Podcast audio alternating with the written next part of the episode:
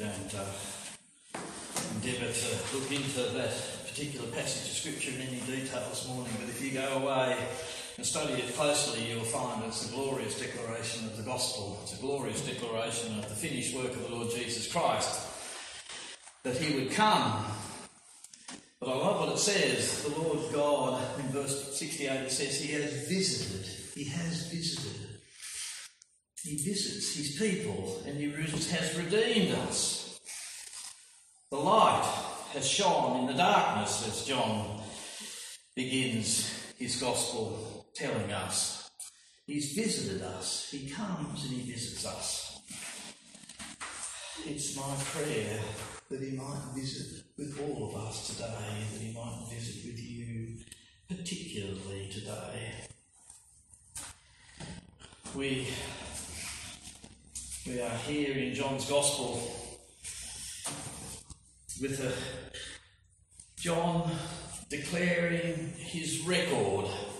Verse 19 begins, This is the record of John. That word record is the word testimony and it's the word witness, and in the Greek it's the word martyr.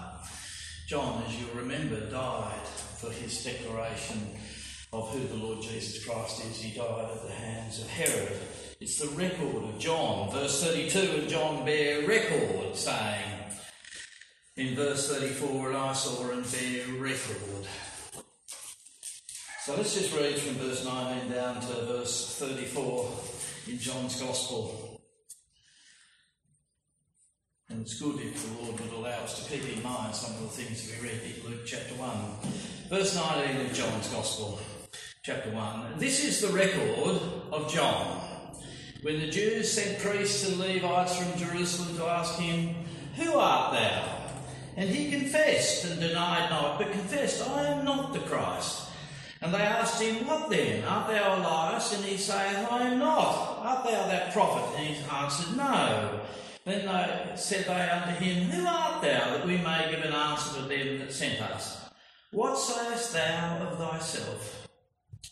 And he said, I am the voice of one crying in the wilderness, Make straight the way of the Lord, as said the prophet Isaiah. And they which were sent were of the Pharisees, and they asked him and said unto him, Why baptizest thou then, if thou be not that Christ, nor Elias, neither that prophet?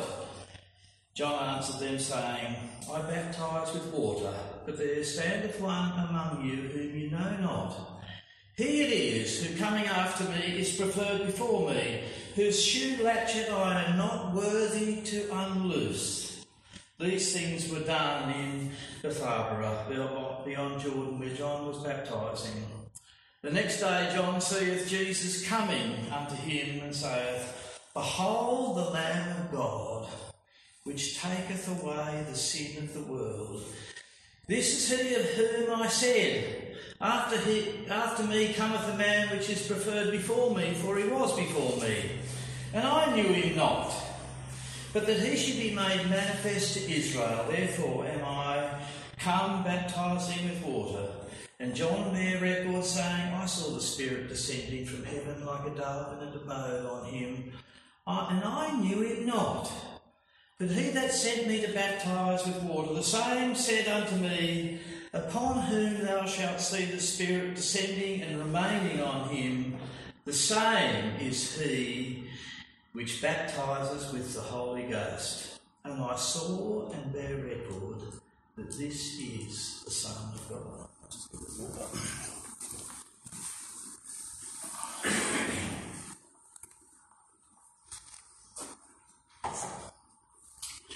And the Lord bless His word to the hearts of His people. As I said earlier, we have John glorious way he begins where all gospel preaching begins. He begins where all the Word of God begins. In the beginning, God. In the beginning was the Word. But the Word is revealed by God's servants. The Word is revealed by those who bear testimony of it. And it has always been the case. The Lord Jesus Christ is revealed but before he is revealed, he's to all Israel, he's revealed in a particular and extraordinary way to John. And you know the story. He was revealed to John and baptized by John in the Jordan, then immediately went away into the, de- the desert. And I'm sure that when John says, Behold the Lamb of God who takes away the sins of the world, it's when the Lord Jesus has returned because John had kept on baptizing. But I want us um, this morning to, to think about what it is to be a witness. See, John is declared by God to be a man sent from God. We know his history from chapter 1, and we know the Lord's testimony of him, so we have absolutely no doubt about John the Baptist being the Lord's servant and the Lord's witness. He bears testimony of the Lord Jesus Christ. And so, in, in many ways, John is a pattern for us.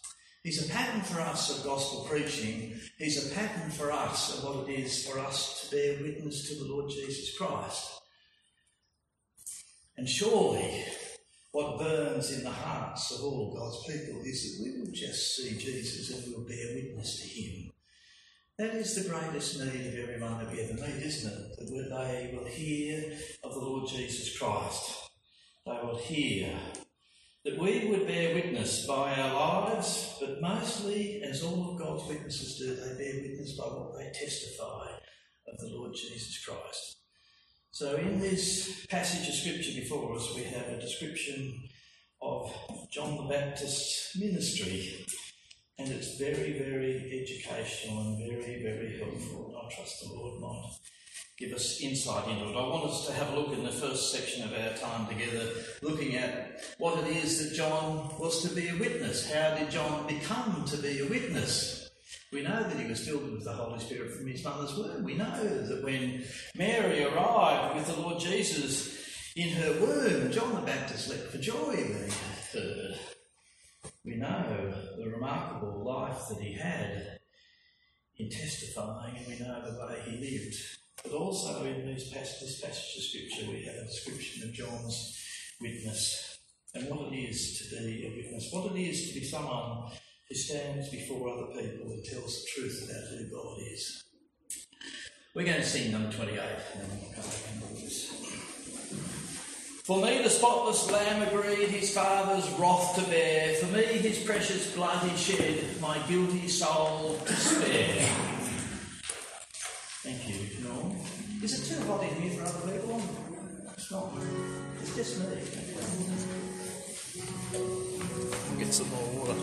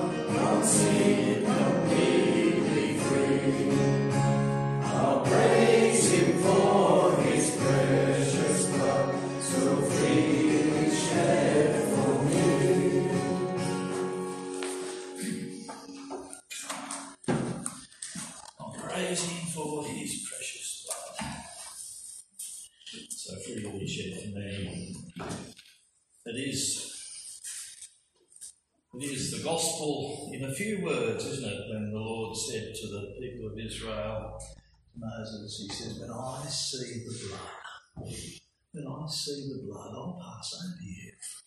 It's what God sees. It's what God sees. They were inside the house. And I'm sure some of them on that day had lived in terrible wickedness. And as they shut the door that evening, they must have been wondering what on earth all this means. And some of them were there in extraordinary faith.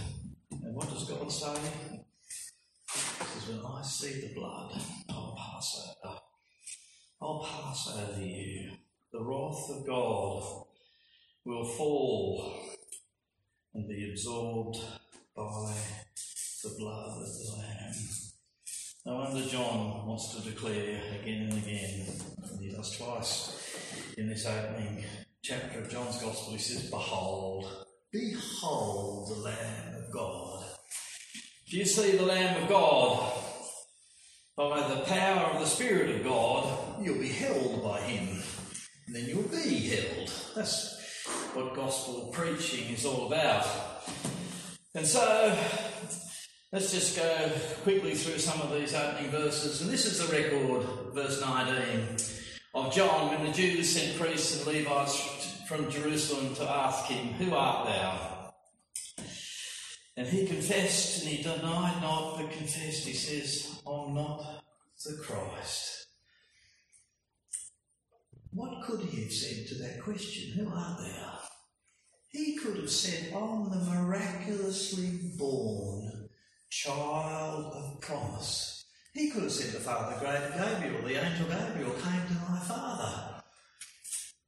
He could have said that my mother was way past childbearing age. I'm a miracle child. I'm a miracle child. Like Isaac, like Hannah's, Samuel, I'm a miracle child. He could have said, he could have said all sorts of remarkable things about who he was. And yet, what does he say? He says, I'm not the Christ. I'm not the Christ. I'm here as a witness to the Christ. I'm not Christ. I'm not the Elijah. They are expecting the Elijah to come. Verse 21. what then art thou? Elias? They thought that Elijah was coming back. And he says, I'm not. Are you the prophet? You can read about the prophet in, Deut- in Deuteronomy chapter 18. There was a prophet to come, like Moses. A prophet who would speak the words of God.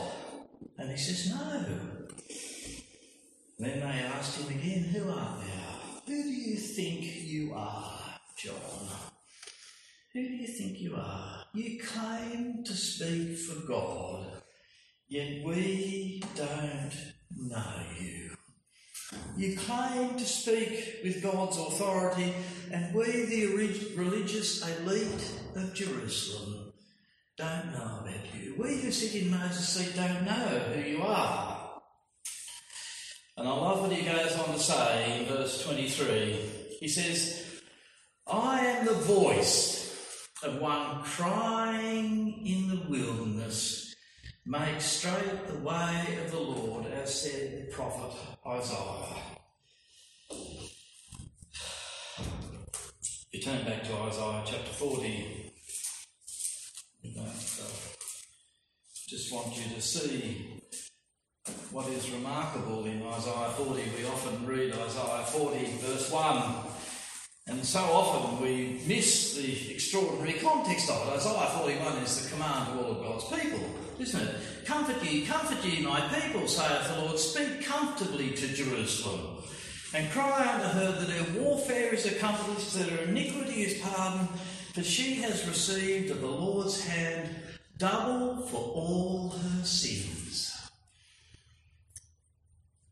But the remarkable thing is that the previous chapter, chapter 39, is about the fact that they are going to go into Babylonian captivity for 70 years. And Hezekiah's foolishness, he showed them everything that was in Jerusalem. And the prophet says, well, it's all going to be taken away.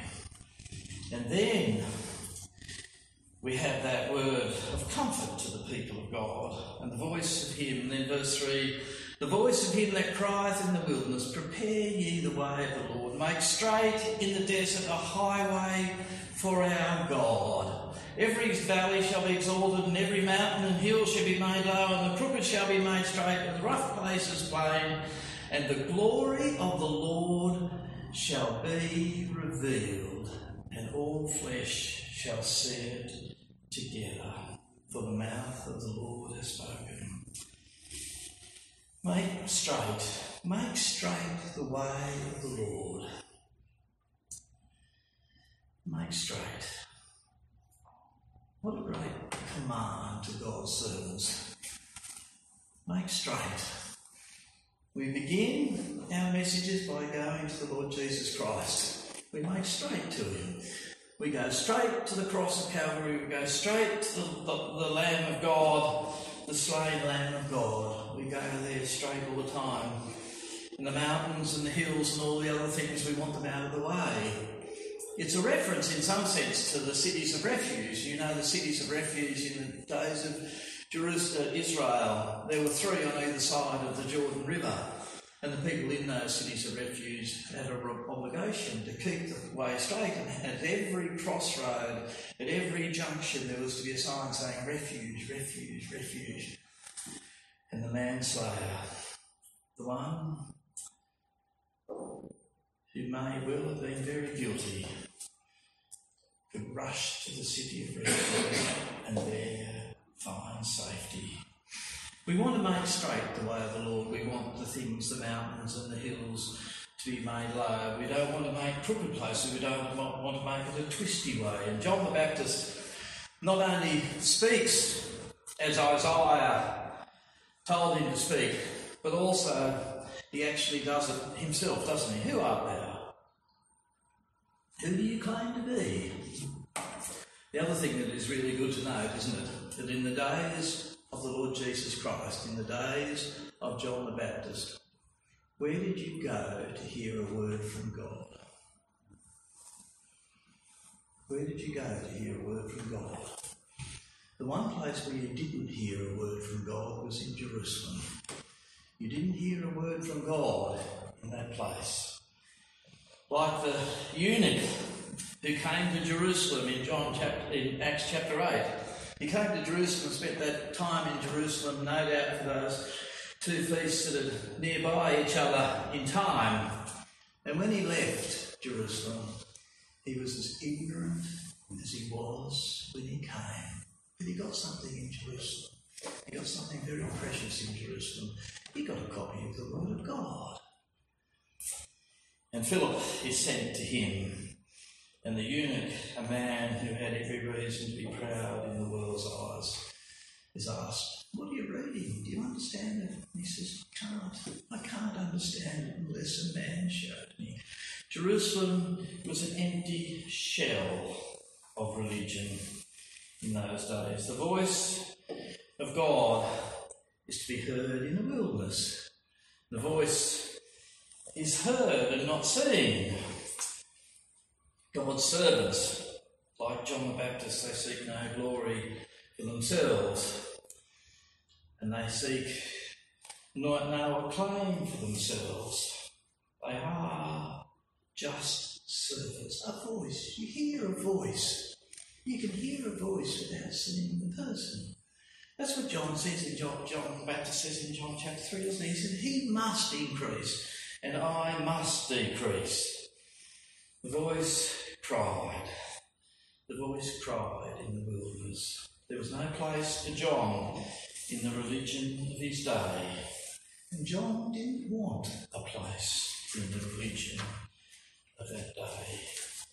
He was the voice crying in the wilderness. You go on and read in Isaiah chapter 40, you'll read that the voice is to cry. And the voice said, Cry. And he said, What shall I cry? And then he says, All flesh is grass which is exactly the way that John the Baptist treated the Pharisees who came to him. All flesh is grass. You don't know who he is. You could write treatises on the Messiah and the Christ of God. You could give us all sorts of theological discussions about who God is and the character of God. And God stood before you and you didn't have a clue who he was. You knew him not. You knew him not. The darkness doesn't see him. All flesh is grass, and the goodliness, says Isaiah, the goodliness thereof is of the flower of the field. The grass withereth and the flower fadeth because the Spirit of the Lord bloweth upon it. Surely the people is grass. The grass withereth and the flower fadeth, but the word of our God shall stand forever. I want us to have a look at what led John to bear witness. He was a man full of the Spirit, but even a man full of the Spirit needed to see something. I want us to have a look at some of the things that John saw. And I want us to look at it in terms of how we can tell whether the person speaking to us is speaking us from God. From God. He sees. John bears witness because he saw. He saw. Look at down at verse 34. I saw. Verse 32 I saw the Spirit descending on him. It's one of the glorious things about our scriptures, aren't they? That they are grounded in historic facts and realities. He sees the Son coming. Verse 29 John sees Jesus coming unto him. He saw and he bare record. Firstly, if someone is going to speak on God's behalf, God must come to them. God must come and reveal himself to people. Otherwise, you will never see him. Countless multitudes saw the Lord Jesus Christ in the flesh. They saw things that no other man had ever seen on this earth before. Countless multitudes, even these Pharisees, they came to examine it. In some sense, there's some some wisdom in what they did that someone speaks to God needs to be examined. You are commanded of God to test the spirits. You're commanded of God to test them, 1 John chapter 4. And yet, the Lord Jesus Christ is only known by revelation. And it's a humbling thing to the proud hearts of men who think they are something more than grass. But the Lord Jesus Christ is known only by revelation. He's only known as he causes himself to be made manifest in the preaching of the gospel. So even John, look down with me, even John, who was filled with the Holy Spirit, says in verse 31, and I knew him not. He'd known him as his cousin for 30 years. And he says, I knew him not, verse 33, and I knew him not. How did John the Baptist come to know that this cousin of his was actually the Messiah? How did he come to know that this was God with us? This was Emmanuel. He came to see him because the Lord Jesus came to him. Because the Lord Jesus was witness to be who he was. Verse 33, he says, I knew him not, but he that sent me to baptize with water, God the Father sent me to baptize with water. The same said unto me, He had a word from God, upon, upon whom thou shalt see the Spirit descending and remaining on him. The same is he which baptizes with the Holy Ghost. He, John, to bear witness to the Lord Jesus Christ, needed a special manifestation from God. Now, God's children in this world, those baptized with the Holy Spirit, will see Him through the eyes of faith.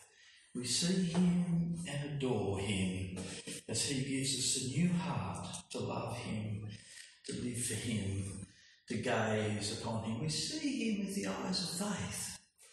No one in this world has seen the Lord Jesus Christ in any physical way without them having been deceived. We see him through those eyes of our hearts, says Paul in Ephesians chapter 1. John saw him because he came to him. The Lord Jesus Christ is seen in this world because he comes to people and visits with them. And you'll know him not. You'll know him not until he comes. John has this record. You can't witness to something you haven't seen. You can't bear record to something that you haven't been a witness to. And that's what it means. And how did John see him? He saw him, didn't he? He saw him as a lamb. He says, Behold, verse 29, Behold the Lamb of God. I beheld him as a Lamb of God, and I'm going to declare him to you as a Lamb of God. If you're going to see him, to bear witness to him, you behold him as a lamb. Behold him as a slain lamb. You see him as a lamb, a substitute and a redeemer. You'll see him foretold in all the Old Testament prophets from Genesis on through all the scriptures have this one message, don't they? Jesus Christ and Him crucified, as Peter says, the sufferings of Christ and the glory that shall follow. Glorified, slain Lamb, to Him give all the prophets witness. That whosoever believeth in Him shall receive the remission of sins. He saw Him as the promised Redeemer. He says, Behold the Lamb of God that taketh away the sins of the world. You see, when you see him as a lamb, and you see him because he's come to you, you'll always see him as successful. Notice what he says.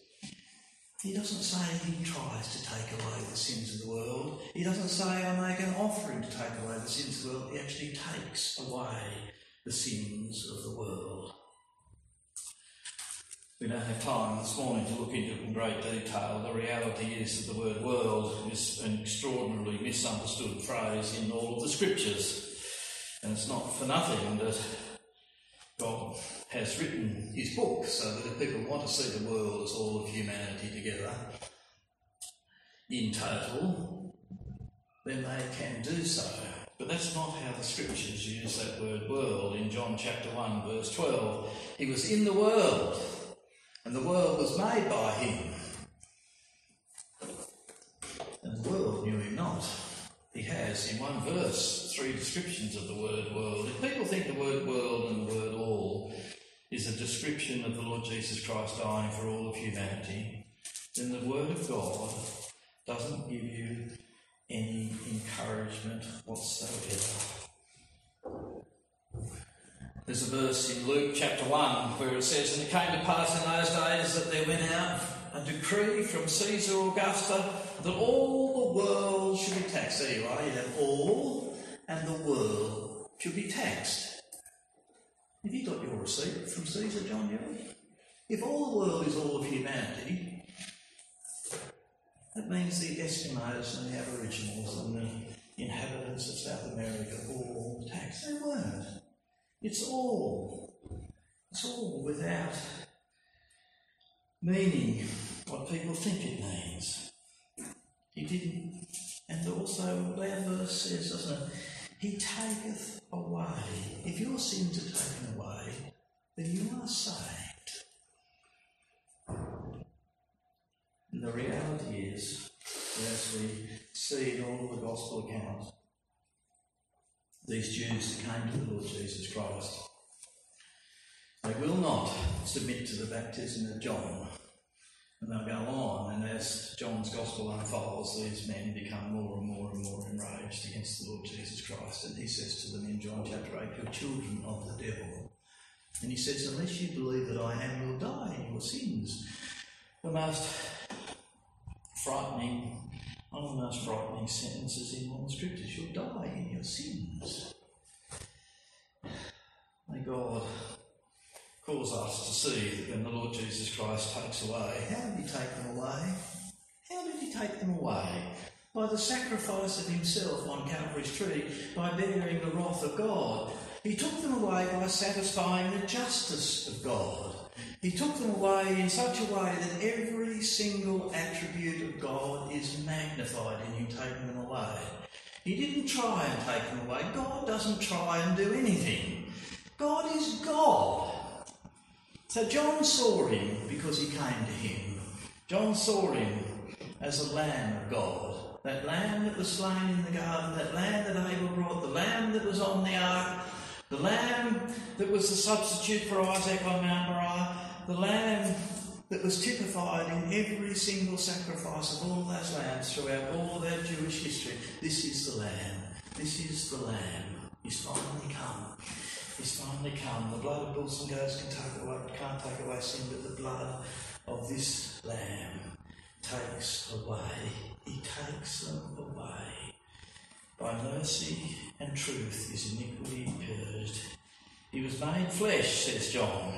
He's made of a woman and he's made under the law, that he could be as our substitute and our representative, one who lived perfectly before God's law and wove a robe of righteousness for all of his people.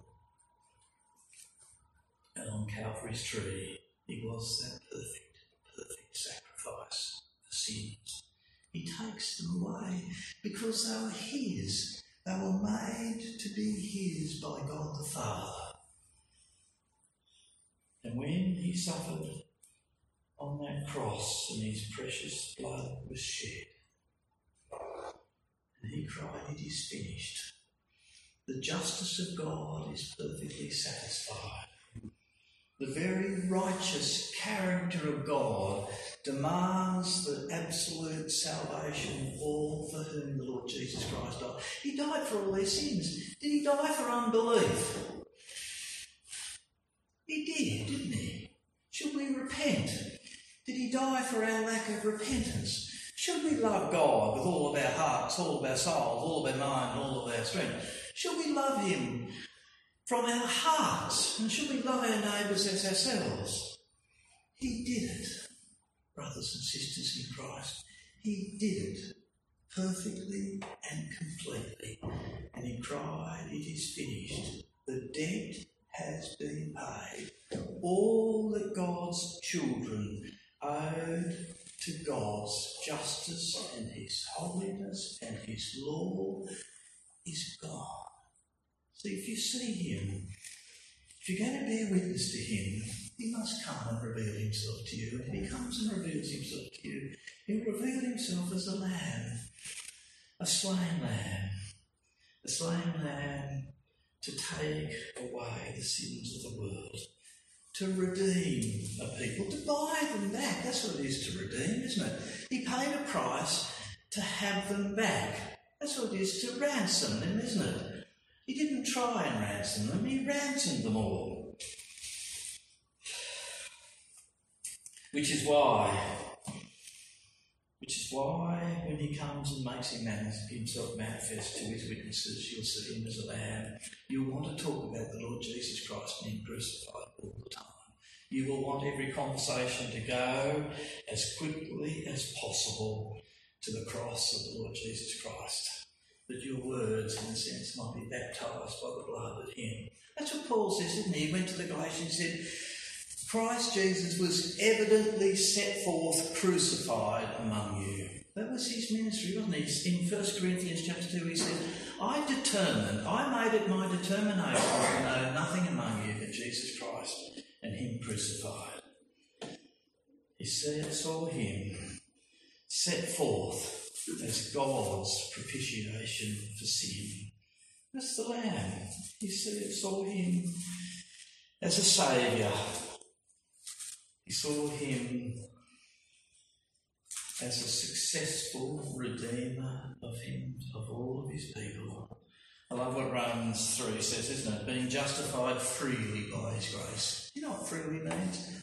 It means without a cause. The cause for your justification before God, the cause for you to have no sin before God, is free. It's not because of something you do, it's because of his work entirely. That's what he says. Justified freely. To be justified is to have no sin in God's court and to have never sinned in God's court because all the sins of all of God's people were imputed to and were the Lord Jesus Christ in reality because of his, surety, his suretyship. He took on full responsibility for all of God's people before the foundation of the world.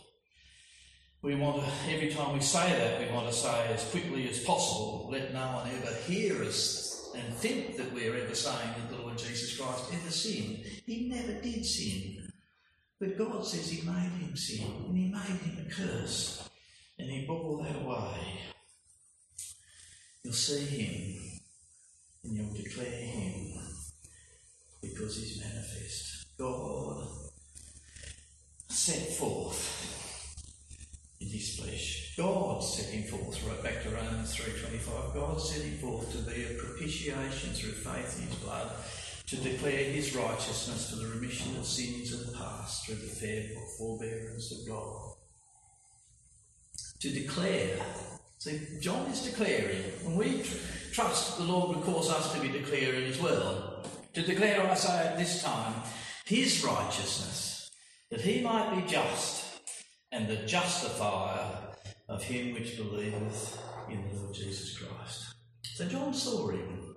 That's why he's bearing witness, isn't he? He saw him coming. He saw him coming. He's been coming since eternity.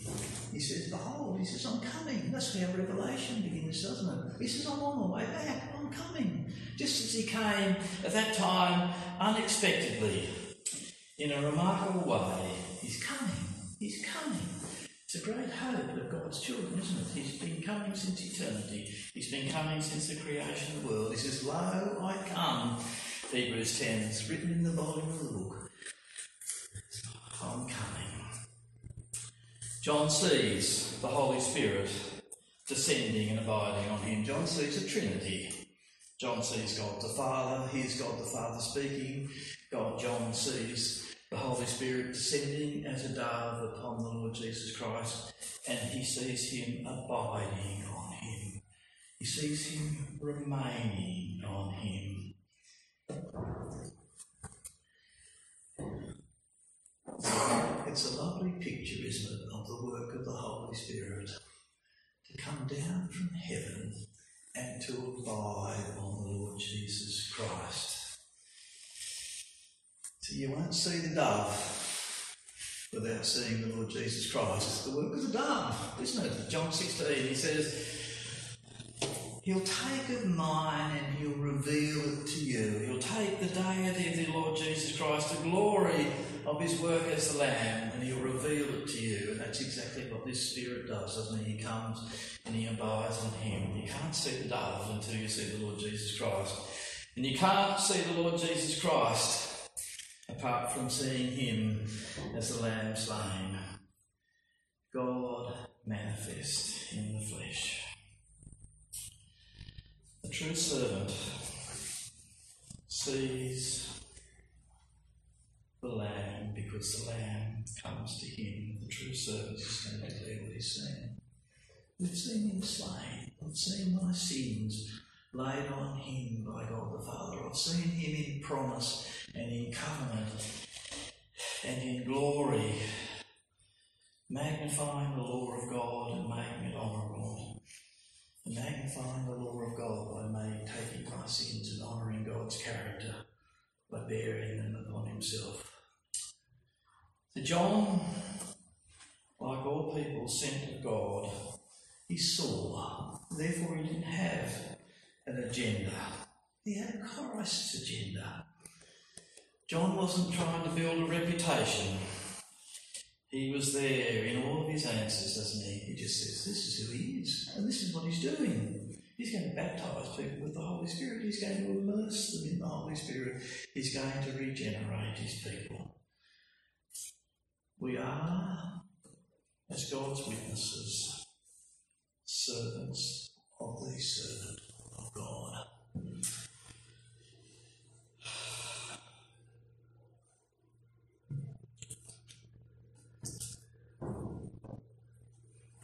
It's my great prayer that the Lord would make us to be witnesses to the Lord Jesus.